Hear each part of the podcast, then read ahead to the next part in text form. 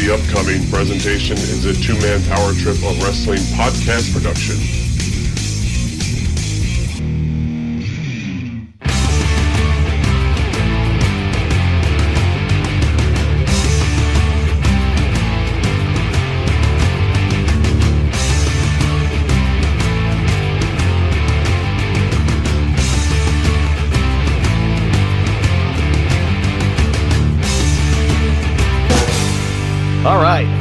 Get it going right here, right now. This is New Generation Declassified, and you're listening to a brand new Generation Declassified here exclusively on the Two Man Power Trip of Wrestling Podcasting Empire.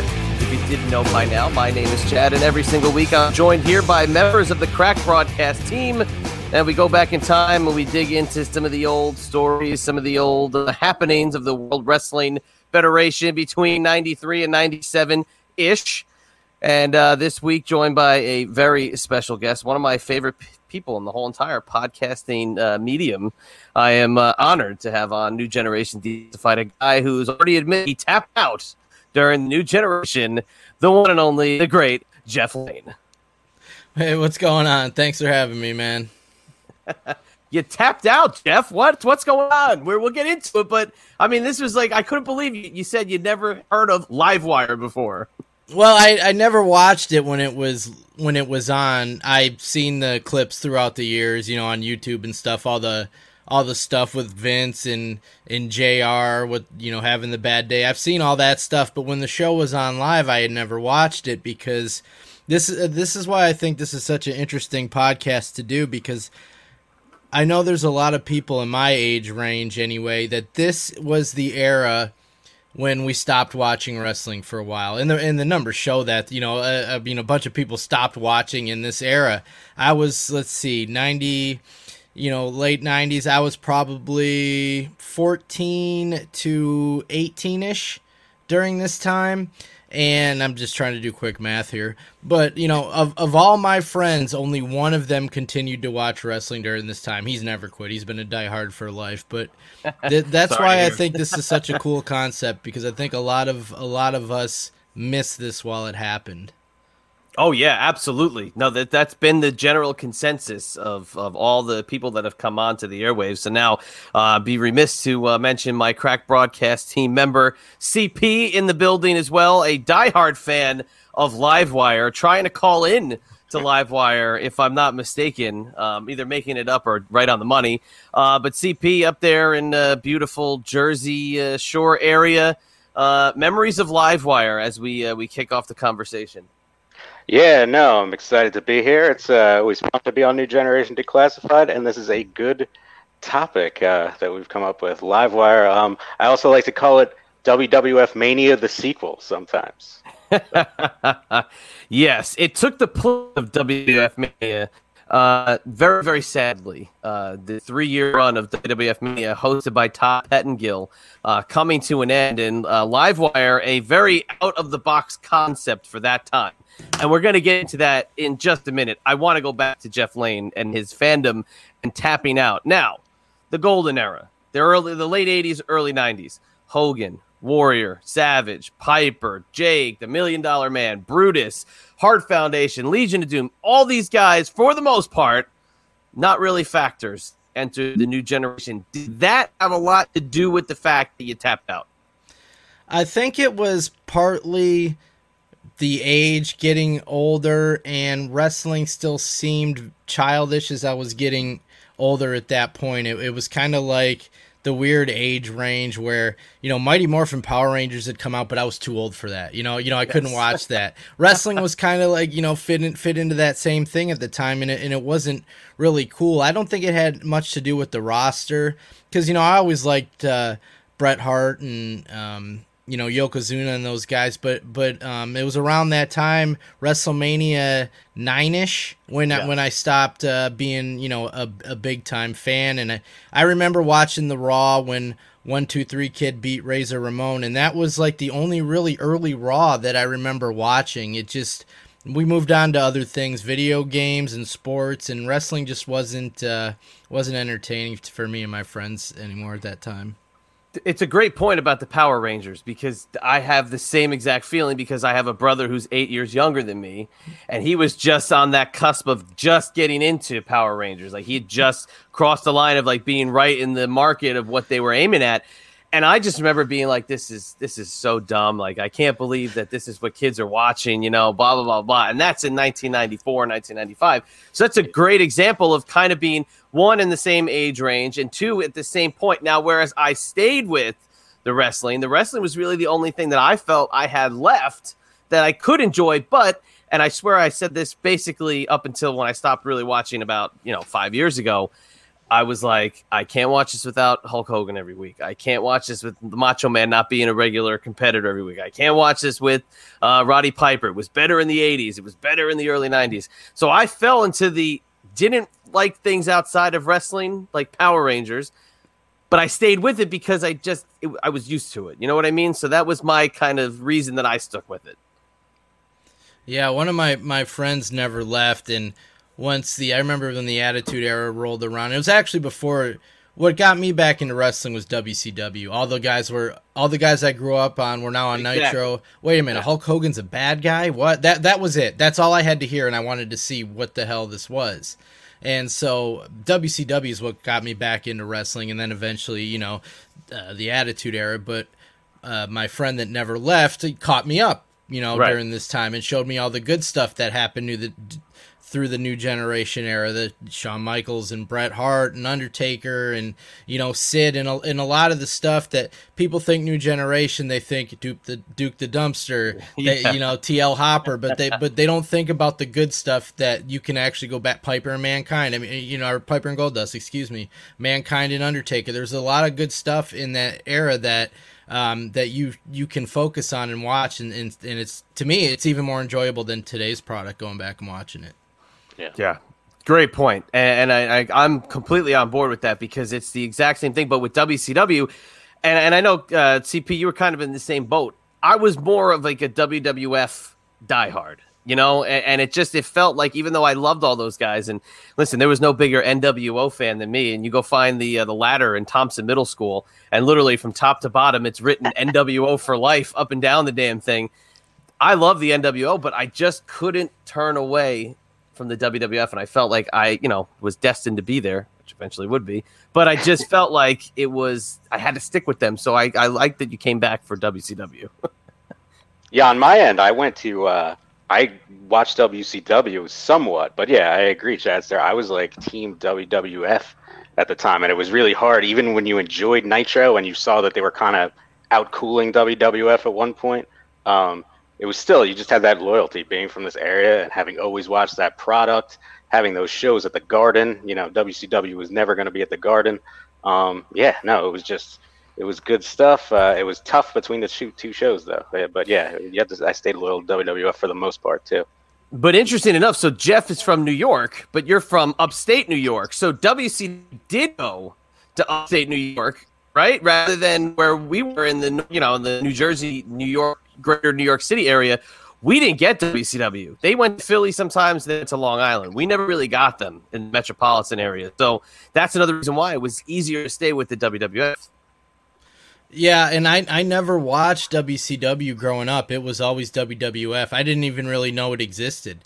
Um, you know, NWA, WCW. I didn't watch any of that. I remember my buddy smarted me up to, you know, Hulk Hogan's in WCW, and I'm like, what the hell's WCW? You know, I don't, I don't know.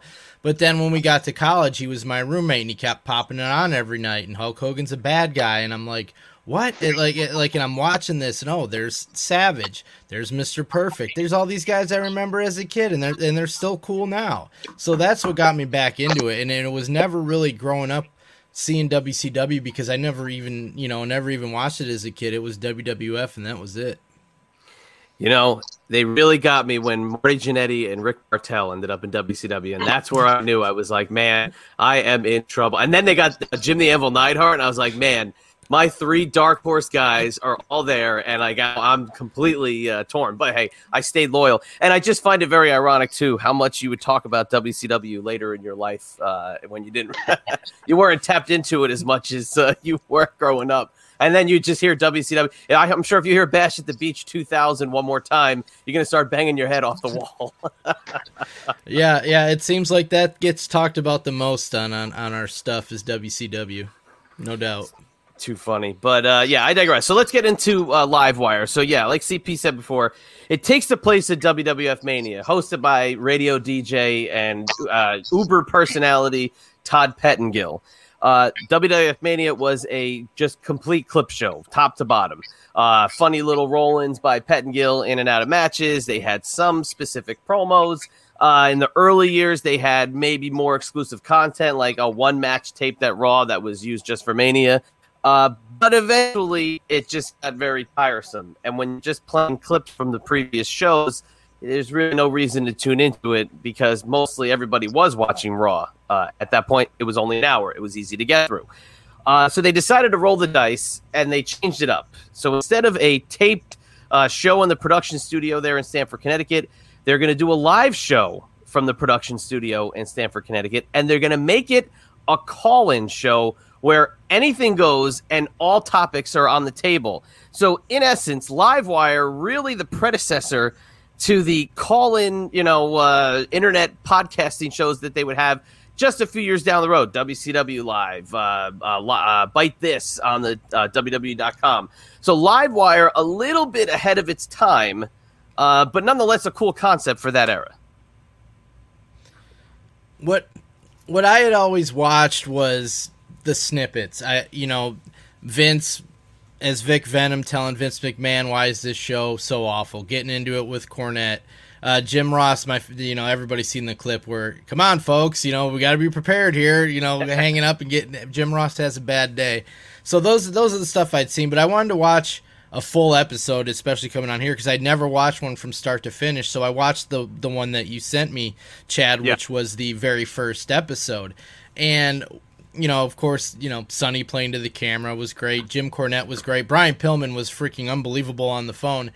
What got me about watching this is they built up a pay per view better on this show than they yeah. can on a, on a Raw today. It was unbelievable. There was not one match. It was just people talking.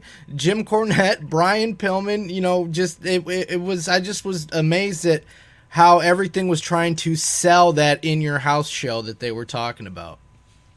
Yeah, in your house mind games. So this is September 21st, 1996 when this show debuts. Uh, September 22nd was a Sunday night. It's also my birthday, so that's why I remember the uh, the mind game show very clearly. Um, but yeah, they built up that pay-per-view amazingly. And it, you could put it on par with a WrestleMania build now of how intense it was. And they were playing up the Mankind and Shawn Michaels match, which would end up being a kind of pivotal turning point for a few things because that style of match they had wasn't really seen at the time. It was in Philly. This is the show where the ECW guys were in the front row, and uh, I forget who it was. I think maybe it was Bradshaw, Savio Vega, and Bradshaw maybe got in a fight with Tommy Dreamer and the Sandman at ringside, and Paul Heyman was out there. And the Mankind Shawn Michaels match was a little more hardcore. They're going through tables, you know, they're busting shit up. And then, you know, this show where they're letting anybody call in, the guys can shoot from the hip however they want.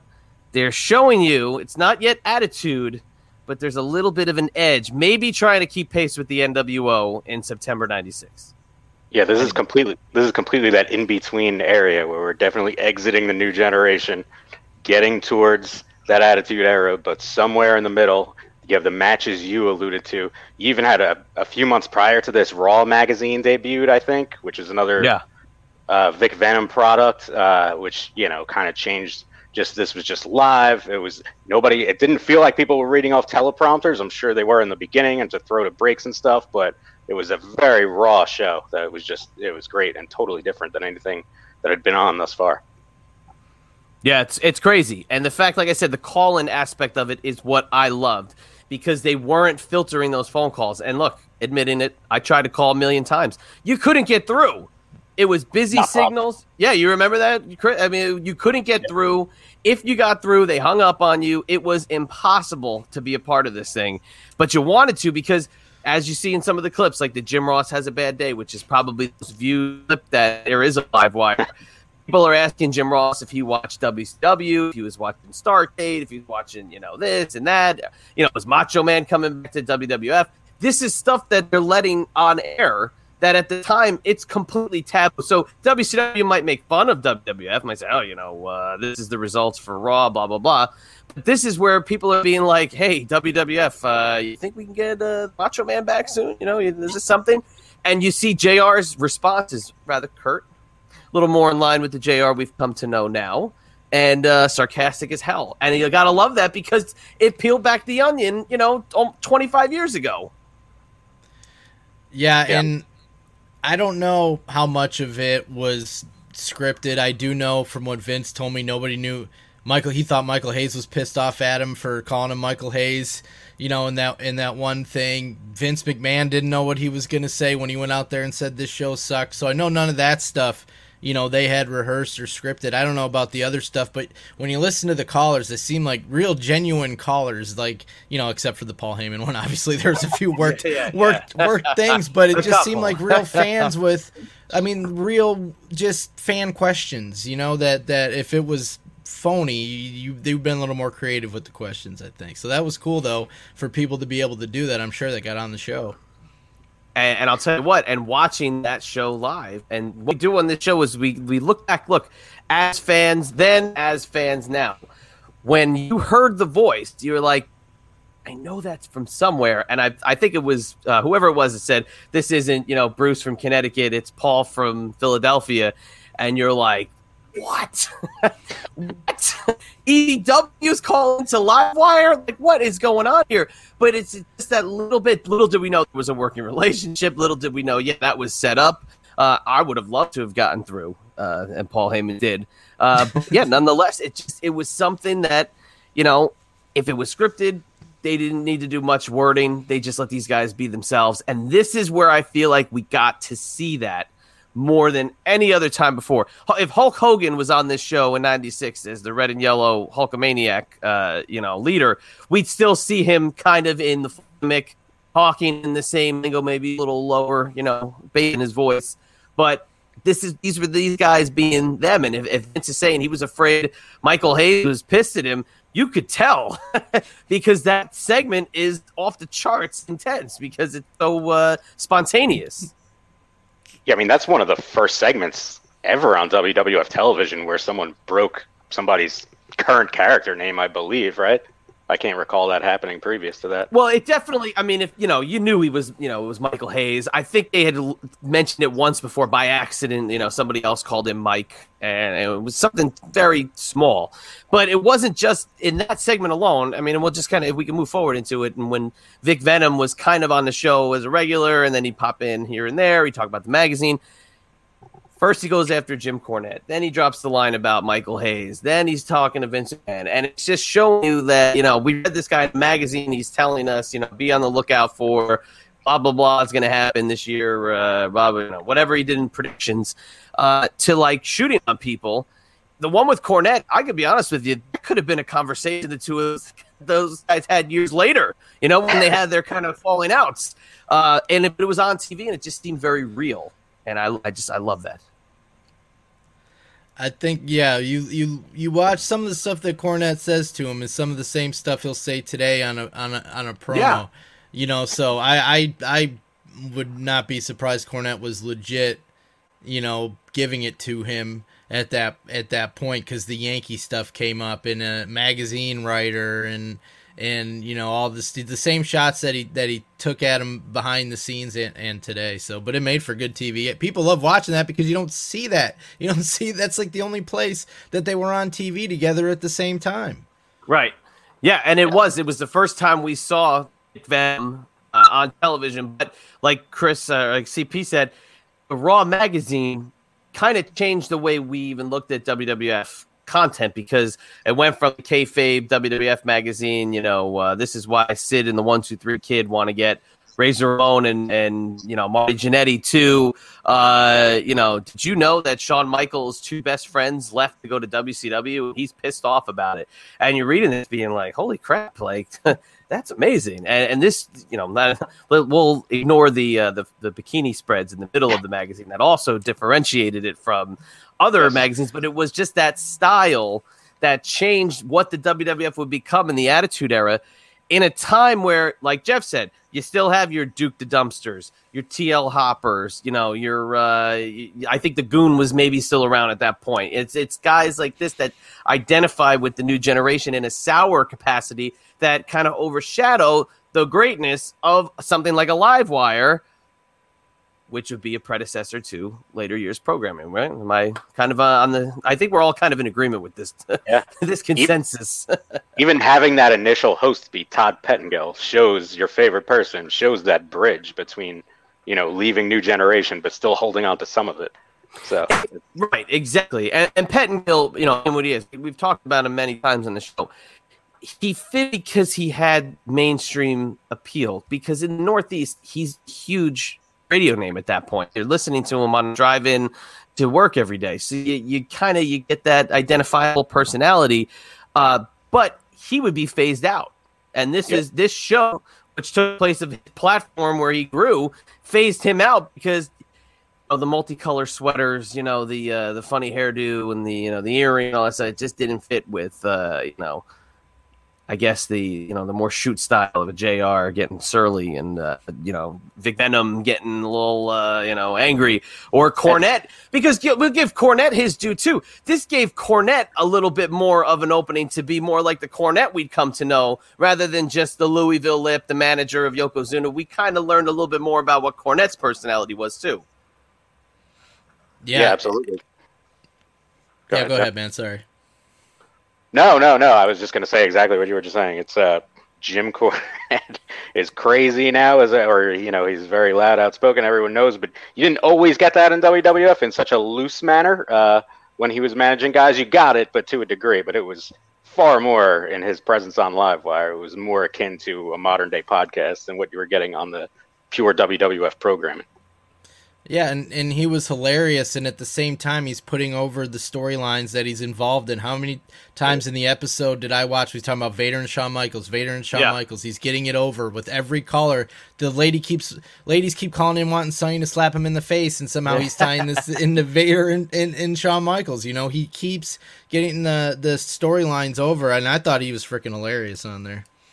Yeah, that first episode, he's building for his match with Jose Lothario at uh, Mind Games the next night. The epic encounter between Jose Lothario, who was like in his you know late fifties at the time, and Cornette, who was I think he was still in his either late thirties or early forties at that point in '96, and you know he uh, he really could have run circles around Lothario at that point. So, but it, it's kind of funny just thinking about it now. Vince, Cornette, JR, uh, guys who would go on to have successful podcasts, having that platform to talk, you know, in that capacity. And also Pettengill being a successful radio host. It's these quick thinkers, you know, that end up having that that uber success. And it's kind of funny they all met at that same point. If only everybody could have worked together collaboratively.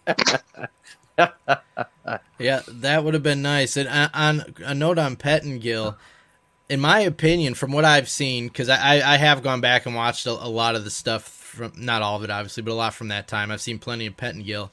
I thought he did his best stuff on Livewire.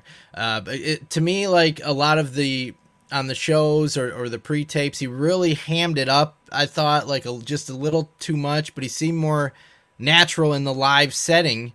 It right. was more like he was at home at the live setting on Livewire, so it's weird that that's what phased him out. I thought he was he was the best you know what he did in WWF on that show. Yeah, let's also point out a few things about contacting Livewire. So not only were you able to call, you were also able to fax, but you were also able to email questions, which at the time, I mean, Jeff, you give out your email, you know, for people to send submissions for castrating the marks. At the time, uh, WWF Livewire at AOL.com, you know, I'm sure the inbox was flooded I'm sure if anybody even knew how to use it at that point, they would have picked a couple of, uh, you know, some, maybe some better uh, messages. But they were ahead of their time in thinking outside the box. And whether or not that kind of is like a I don't know, like uh, mm, kind of ironic with how WWE is a little bit out of touch now. They were a little bit ahead of the curve if you look at how they wanted people to get in touch with them. Faxing, forget it. I don't even know if anybody could pick out a fax machine out of a lineup now. But having an email component, that's like very innovative for 1996. Wasn't WWF.com one of the or the AOL site WWF had one of the first like sports websites or AOL sites? I remember Sunny definitely having the most downloads of any female model at one point in like It was- 1996. Yeah, it was definitely. I don't know if that was a work or not. I tend to believe it may have been, but that site, Jeff, do you remember the AOL site for WWF? No, I didn't have AOL till '97. So like it, it, it, and at that point I wasn't watching anyway. I didn't start watching till late '97 or mid '97, I think it was. So I had never seen the WWF site on there. So the AOL site, uh, CP's right. It was one of the first like exclusively sports based content AOL had. So you would go to WWF's AOL page, and a Vince McMahon voice would pop in and say, "Welcome to the WWF America Online," and you would only be able to read a couple of articles. You'd be able to find some entrance music. I do not believe they had video clips until 97, 98. Uh, but again, ahead of their time in the fact that WCW, who would eventually be linked to, I, I can't remember the. Um, oh man, and see, and my Right. TMPT brother uh, would kill me for this because I know he he got that internet just for this. But WCW was with an obscure, you know, like I, I don't remember the name of it, internet company, and WWF is like smack dab in the middle of the AOL craze. Was it the Prodigy thing? Or, um, Prodigy, that's it. Yeah. Look at you guys. How did you 'cause I, remember th- I think that's what Bob Ryder was involved with. All right, so that's yes. Bob Ryder was involved. Yeah, the Prodigy chats, and you get those transcripts, and you'd have to sift through them and be like, "All right, Eric Bischoff said Glacier is coming soon. All right, now we know he'll be here soon." Blood runs But- cold in Prodigy. Yeah, nonetheless, uh, you know, these AOL things, it was just different for the time and you didn't see it. Um, another promo that I had sent Jeff on there was Steve Austin. So now in the build for Steve Austin and Bret Hart for November Survivor Series, this was basically where you got to see why he was stone cold. This was the complete package. You know, the the little bit of cursing, you know, the the the the attitude that we would see out of the rattlesnake. We got to see this on an episode of Livewire that basically equated to chaos and unpredictability.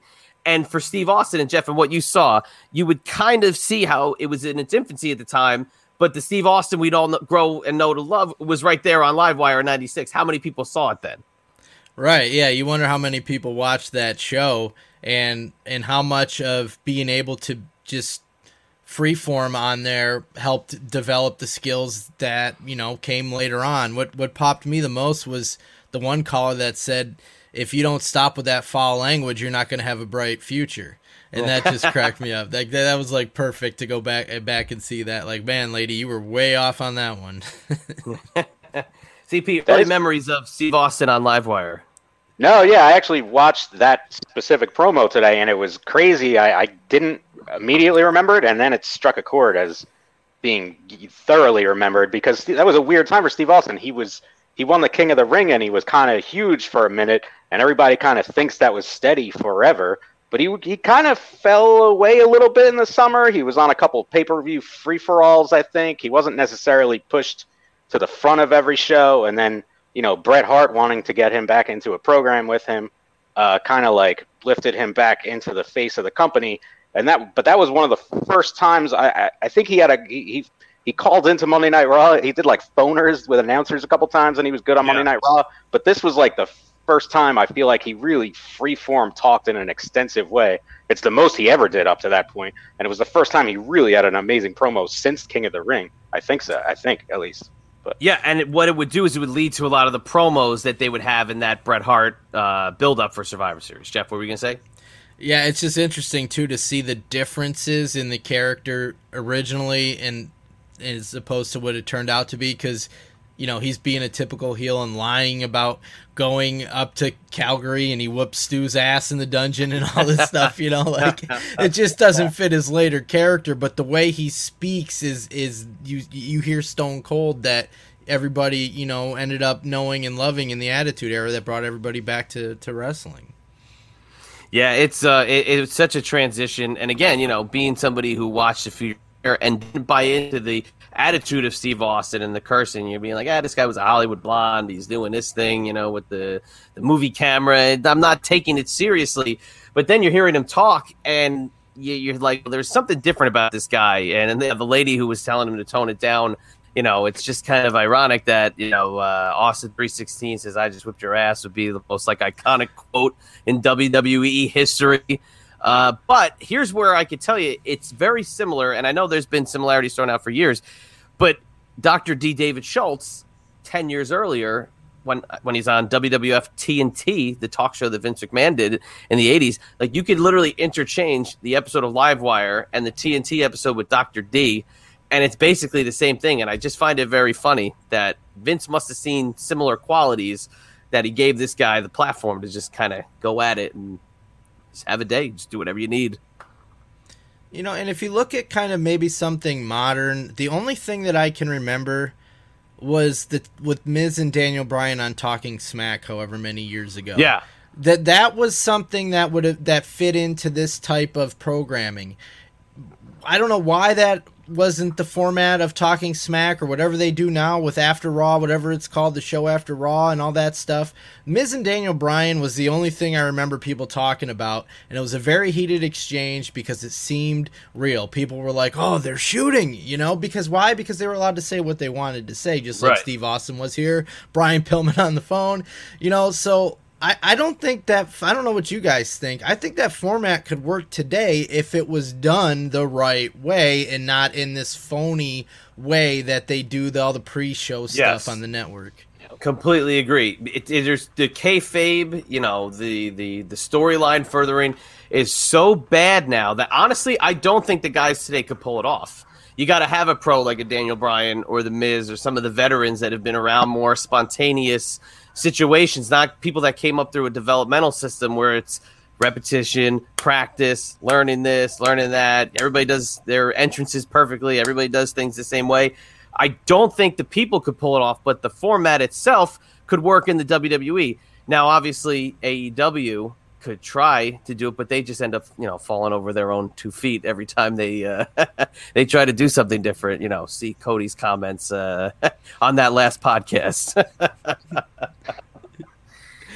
yeah, they, they I think they just they just like to go full shoot, and you got to find that that fine line where people are wondering. You know, but you're still selling your product at the same time because that's what it's about at the end of the day. Do the AEW 100% shoot podcast sell dynamite or pay per views? You know, I, I, I don't think so. That no. that's just my opinion. But when you can blur the lines and at the same time promote a title match coming up on a pay per view, they could have done a big thing with Miz and Daniel Bryan, built all, completely out of that if they would have went the right way and made a match, you know, based on that, and that could have been the whole storyline. You can build matches with that stuff and make people excited to watch wrestling again through people's words. And right. I just don't see that when it's 100% shoot and you're telling us all the behind the scenes and the secrets. Look, I, that's not why I watch the show. I watch it to be entertained. Don't, you know, I don't I don't need to know the magic. Just make me try to try to make me believe it. Right. It's the Twitter accounts. Are they their legit Twitter accounts of their, you know, uh, real life personas or are they furthering their storyline from Monday, you know? Like that's the the schizophrenia that the products have today in every company AEW, MLW, WWE, Ring of Honor, Impact. These guys want to be shooting, but then they have to further their storylines per their bosses or whomever's telling them to do their social media. And I don't think they could pull this off. Whereas you say, hey, uh, Brian Pillman, call this number at uh, 10 o'clock in the morning on Saturday. I don't, we don't know where the hell you are in the world what hotel he's probably in, what he did the night before or hours before, and just talk. And Brian Pillman, critical point. So yeah, he's on that first show. He can't wrestle. He had the car, uh, the motorcycle accident, uh, or car accident or motor. He had like ten accidents in those couple of years. So he could. He had the he had the broken leg. He couldn't do anything. It's coming off the heels of the gun incident with Austin. So it's all very. Or I don't. Know, it might have been no. It was right before it. It was right. I believe maybe two or three weeks before the gun incident. Uh, so Pillman's doing nothing. So they have him call. And yeah, how entertaining is that? Put that call on Monday night. Just an isolated Brian Pillman phone call. it's such an old school wrestler mentality where they can just go and go in full throttle and you know you know like loud voice anger they don't stop it, it it's just I, you don't see that today and and i go back to something that disco always says why aren't people mad anymore in wrestling? Doesn't seem like anybody's Yeah. angry. They're not mad you know they're just out there talking softly saying things. Brian pillman was mad. Stone cold steve austin was mad. You know jim cornette was mad. That stuff was entertaining when they would get all fired up and you really don't see that. And Mi- miz was like that with daniel bryan. Right. you know it was that's why i say it was very similar. But that full throttle cutting a promo anger from like a good heel we just don't get that anymore Yeah, That's and, and what you say, CP? I was just gonna say it's very, it's just very rare today. And I just going back to what you guys were touching on a second ago. It's it's infuriating to me to see, and that's you know that's not on this topic, but to see Bray Wyatt like all over Instagram and Twitter with his family and stuff when he's the hmm. fiend on television. You can't find a better medium than that. Yeah. Well, that's the Alexa Bliss. She's tranced by the fiend. She's got the eyes, and I don't watch the product. I just see everything on Twitter. She's got the eyes. She's, you know, uh, she's possessed. She's this and that, and then she gets engaged to uh, singer and is crying. You know that she's so happy she got engaged. It's like, come on, not even trying. yeah, it's just you got to find that balance. I, I don't know why. Uh, yeah, it's it's just a combination of the two. And I'm I'm Jim Cornette says this all the time. UFC UFC like does it perfect. I, there's fighters that stay in a cell fight mode all the time for real fights. I mean, that's the model right there. I, I don't know. Seems like it's out there. Yeah, but who wants to watch real fights? Watch fake fights and critique them and get obsessed. I like real with them. fight and fake fights. you get obsessed with them and you know ruin relationships and uh, tear down families and uh, take everything so damn seriously for the fake fights. Now, one more real big live wire moment that I want to point out that Jeff, I did not send this one to you, but I think CP will remember this one very, very clearly, and that is furthering the Ahmed Johnson Nation of Domination uh, feud where not only did they let Ahmed Johnson have a live mic, they didn't kind of rein him in either. So Ahmed Johnson, I think, legit thought that him and Farouk were going to have some sort of confrontation in street fight. And if you can find the clip, it is one of the more intense, uh, you know, challenges of all time. As Ahmed Johnson threatens to find the house of Farouk and come and grab him out of it. It's because he wasn't reined in. He was just told, go out there and talk. And CP, you remember this moment I'm talking about where he says, Where you at? I come to your house. I did. I don't know if he said it as clearly as you just said it, but I do remember the moment. No, I was actually hunting for that this afternoon and I couldn't find it. Uh, I don't. Did you find that online anywhere? Yeah, that that moment Well, is amazing. I, I I saw it in my, uh, you know, in my Oh, okay, vast, okay. uh, my vast uh, databases of things I have access to. okay. Uh, but no, no, couldn't find. You can't find a little snippet of it. But that's the one. I mean, that Nation of Domination versus Ahmed Johnson feud was intense, and to give him and and Farouk would also get a, a a platform as well. But with Ahmed Johnson, I mean, he's wearing. I think he's got the eight ball jacket on. Like you know, remember the big blue leather eight ball jacket. And he's like legit shooting on Farouk, and I really think he thought it was real. And that's there's yeah, there's no doubt in my mind. But that I would say is maybe the other iconic moment outside of the Paul Heyman phone call, the debut, the Vic Venom Cornette, and JR has a bad day. Those I'd say would be the top uh, moments of a show that really wasn't supposed to be anything but a call-in show. Um, and that's all in the first like six months of it. It would kind of Yeah. go downhill. They would evolve it a little bit back just into a, a clip show.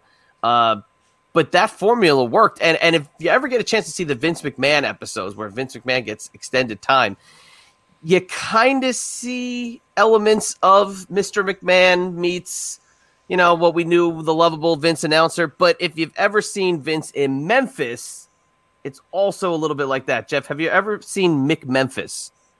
No, but I did watch one of the episodes today. I was going through the clips where Vince McMahon was on there. It may have been the same episode where um, Vince said, you know, why is this show so awful? Just later in the episode, they started talking about Jim Ross and they really got into his Bell's palsy. And Vince McMahon saying he fired him for talking to a dirt sheet or something. Yeah. And like they're really getting in into all this stuff. And I don't know how much of it was true or not, but they were saying key buzzwords that would make people like say, wait, what? They're talking about this on that show? You know, as you guys talk about, oh, they were talking about WCW was like the first time they were Yeah. doing this stuff.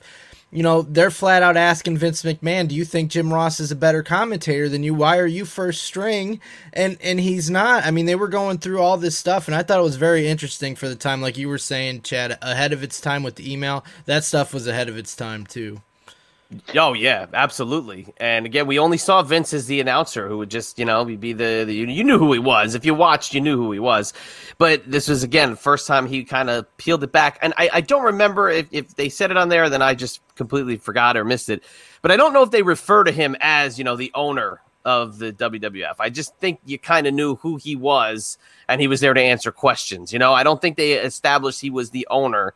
Uh, but yeah, he, you know, again, it's just another one of those things where he he didn't stop anybody. He didn't tell anybody, you know, cut that phone call off or whatever. Now, the show had a lot of phone call issues. I can't tell you how many I remember they would pick up, hello, hello, and then they hang up. So that's Can I also just very say about Vince? Uh, Yeah, in more ahead. in more of a uh, scripted moment, though, the Bruce from Connecticut call that you guys mentioned earlier, Vince is he's just pure acting great Vince in that moment. Like the look on his face when he f- knows it's Paul Heyman is priceless, and it's also just interesting because you know you think about all the unscripted moments on the show, and you, you just know like that's probably not how Vince would react if Paul Heyman really got through to his show in a in a real moment at all. No, I disagree. I think that if it if it was spontaneous, I think Vince would play it cool. I, I think that he's You got no other choice. Yeah, oh yeah, he's got no other choice but to play it cool because you can't sell for uh, something that's spontaneous. You know what I mean? I mean, look, he let Bret Hart hit him in the face. That's true. I'm also picturing him slap papers out of Bob Costas' hands. Yeah, and you and you go back and watch that call, and it's so obvious knowing with you know 2020 hindsight that they were in bed together. Vince McMahon is saying ECW out of Philadelphia, Pennsylvania. Why the hell would he say that? You Right, know, you yeah. know, unless he was trying to put him over. There's no way in hell he would have said that. I mean, it's clear as day, and, nobody knew. You know, it's Yeah. weird going back and seeing that now. And because I'll tell you what Shane always says about it. Shane Douglas always says whenever he talked to Vince, and this is in '95, so this is about a year earlier. Whenever Vince referred to ECW, he never used the letters ECW. He would say the minor leagues, the Bingo Hall Company, the company in Philadelphia, the uh, you know the the the, the small time promotion. He would never use those letters ECW. So obviously, time moved forward, and Paul Heyman's on the payroll, and he, uh, you know, he had no choice but to say because of whatever their working relationship and talent exchange and all that shit. Uh, but you know, it's just kind of funny to see where he moved in that year. And again, Mind Games '96, Paul Heyman, Tommy Dreamer, and the Sandman front row in Philadelphia, where in '95, King of the Ring '95 specifically, everybody's getting booed out of the building because it's an ECW crowd. King Mabel is getting viciously booed. It's go away heat. It's not you're a bad guy heat. It's that that this sucks. ECW, you know, rules. We're gonna boo every everybody. Was that the first night. hijack the crowd type deal? It's the first that I remember. King of the Ring 95 is a notoriously bad show. It's it from this era, it even where we can find some of the more endearing qualities of a new generation show. The main event is a tag. It's uh, uh, Diesel and Bam Bam Bigelow against uh, Tatanka and Sid. So it's not really the strongest. The Undertaker and Shawn Michaels get eliminated early from the King of the Ring uh, tournament, and it's the Kiss My Foot match with Bret Hart and Jerry Lawler. So and and then you have the roadie and I think Savio Vega going deep in the uh, and Razor Ramon is injured too. So they literally it's it it's depleted roster, subpar matches, and King Mabel winning the the the crown. So the crowd completely boos the shit out of everything going on. Guess they're justified. I can see why you might have tapped out, Jeff. I can see why as the more I talk. But overall, wrap up for Livewire. Do you think we could see a Livewire 2020? Would that be realistic with the concept that they had back in 96? I, I think it would work, but it all they they would have to get rid of the robotic narrative or the robotic characteristics that they force their hosts to have. They're all inter- interchangeable. You got to have somebody out there that is going to take charge and have a personality to be the host of the show that can play off the wrestlers and get them going. Because when you look at Pettengill and Jim Cornette and Sunny, they all did something different. They all brought Right. something different to the table. You need those personalities on the show. You can't have generic commentator A interviewing somebody. It's not it's not going to work. It's got to be it's got to be entertaining. I think I think the formula could be successful if done correctly and people were just given free reign. And I and I'll go back to the Miz Daniel Bryan. I think that's a perfect example of Yeah. within the past 5 years of something that fit, you know, what Livewire was. So you're not giving Byron Saxton the, uh, the you're not giving him the uh, the keys to the Livewire uh, car there, huh? To, to restart Livewire 2020. yeah, well, you know, who knows how entertaining these guys could actually be if they if they let them be themselves. You never know. You know, it, it's tough to say. We can only go by what we see. You know, you see people once they get out of that thing, like Renee Young. I feel like she was held back, like like Yes. they kind of put the brakes on. You know, she could have really done something with this if if she was able to go. But you know, like Kayla and all and uh, Sarah, they they just all seem the same to me. it's that cookie cutter thing. But you know that show that they did on Fox Sports, kind of I, I could see they kind of tried to have the same element of fan interaction, know, a little more shoot style.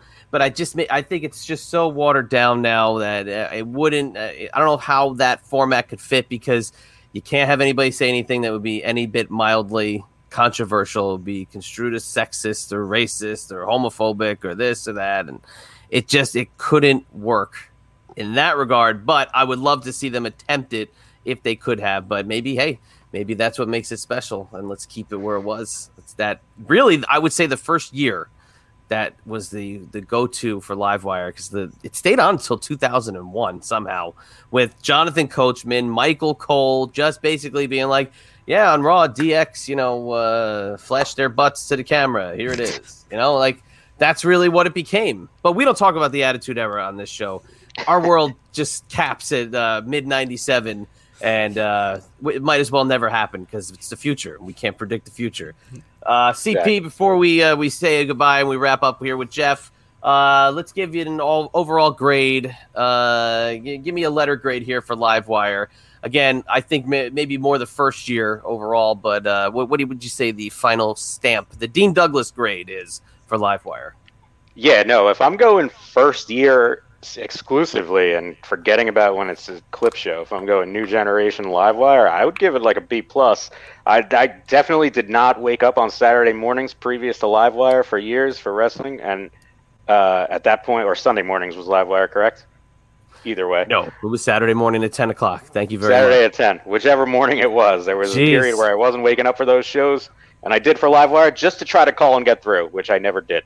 Uh, but yeah, I'll give it a B plus. It was uh, it was a fun show, totally different than what was going on at the time, and yeah, I don't think you could recreate it uh, in the same manner as it was for that first year that it was on the air. I'm almost ashamed at how much I tried to call that show in retrospect. I, I really am. I mean, the more I think about it, I'm like very ashamed. I, I've never, I would never do that again. And I used to go to one guy's house to call the hotline. I should have just waited to go to his house to. Uh, I I I was on. I called WCW live a few times. oh, So- did you? Yes, Nice. yes.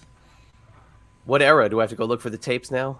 Uh, it probably. God, I was in college, so I think I was nineteen. Um, ninety eight maybe. Okay. Ni- ni- 98 it might have been. I don't know. I, I remember getting on there a few times. I, I don't know. Probably asked some Mark question. I don't remember. I used to get on all the time to a wrestling radio show on Friday nights, I believe, out of Hazlet, New Jersey. Oh I yeah. don't know if you recall that show, Chad. Yeah. I do. I don't remember the. Uh, I don't remember the name of it, but uh, yeah, he used to be on uh, this wrestling radio show. I don't think it was Friday. I think it was like middle of the week. Uh, Maybe it and I was. It was like- here's what I remember about it: an early independent Dawn Marie being there as just like, yeah, there's this girl coming up. Her name's Dawn Marie. She's on the indie scene here in Jersey, and it's like, oh, there's Dawn Marie.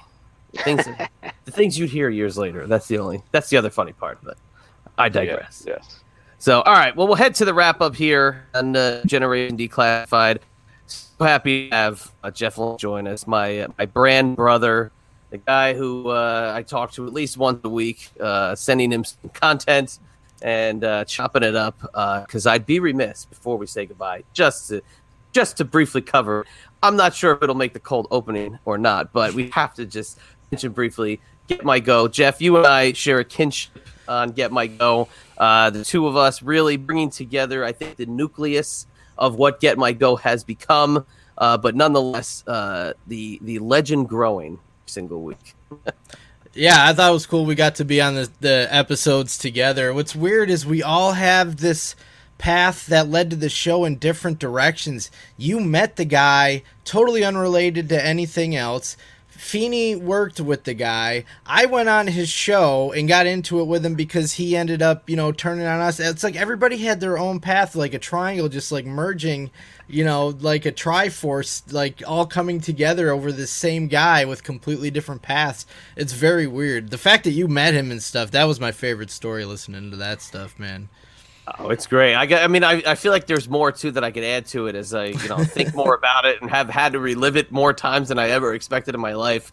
But nonetheless, just so funny. Just like, I just, I still shake my head at how much, yeah, like you said, everybody's got their own pathway to this uh, nut job, and then the other, the other little minions too that uh, that have come across uh, the rest of the crew as well. It's just it's an interesting little thing, but nonetheless, a uh, little small part of happiness that you get every single week when you hear that uh, that little filmation beginning there at the uh, the start of uh, of Get My Go. So a little shout out to the boys here on uh, New Generation Declassified. So Jeff, please tell the fine folks where they can find everything going on in your world, the brand, the podcast, the Twitch, everything you got going on.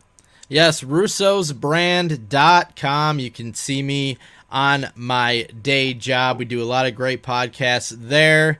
And if if uh, you guys have never tried us out, our, our VIP membership where we got course, Vince Russo, Disco Inferno, Stevie Richards, Ben Hameen, Stevie Ray, Taylor Hendricks, Goldilocks, Big Vito. I'm going to forget somebody again and get in trouble. But if you've never tried us before, guys, you can sign up before December 31st uh, and get a free full month. So, so with no long term commitment. So check that out, guys. And I also have a Twitch if you want to come hang with me, do some gaming throughout the week. Twitch.tv slash JeffLane22.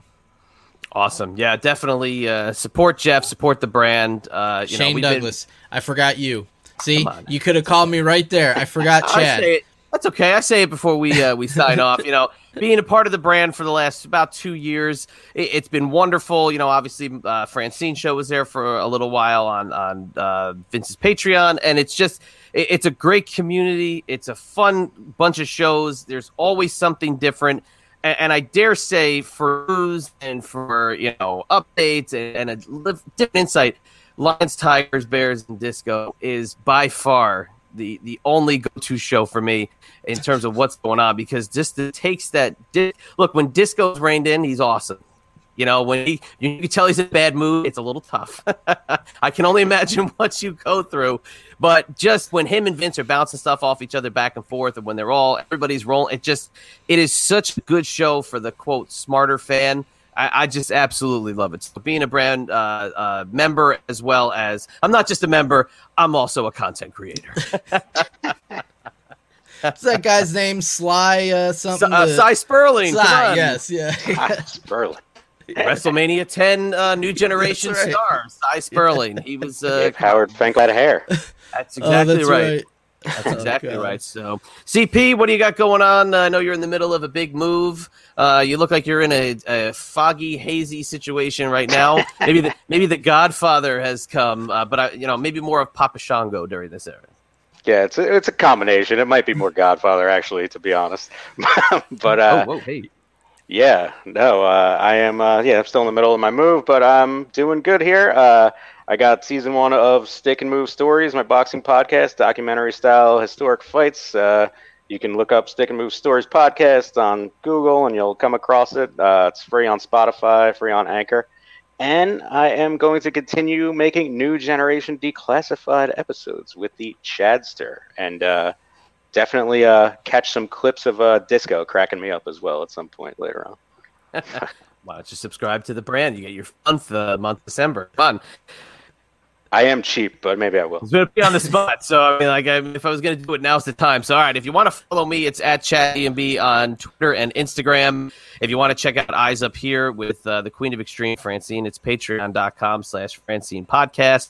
Uh, we also have audio now with the Creative Control Network, uh, so you can check us there. I think it's every Saturday that it drops.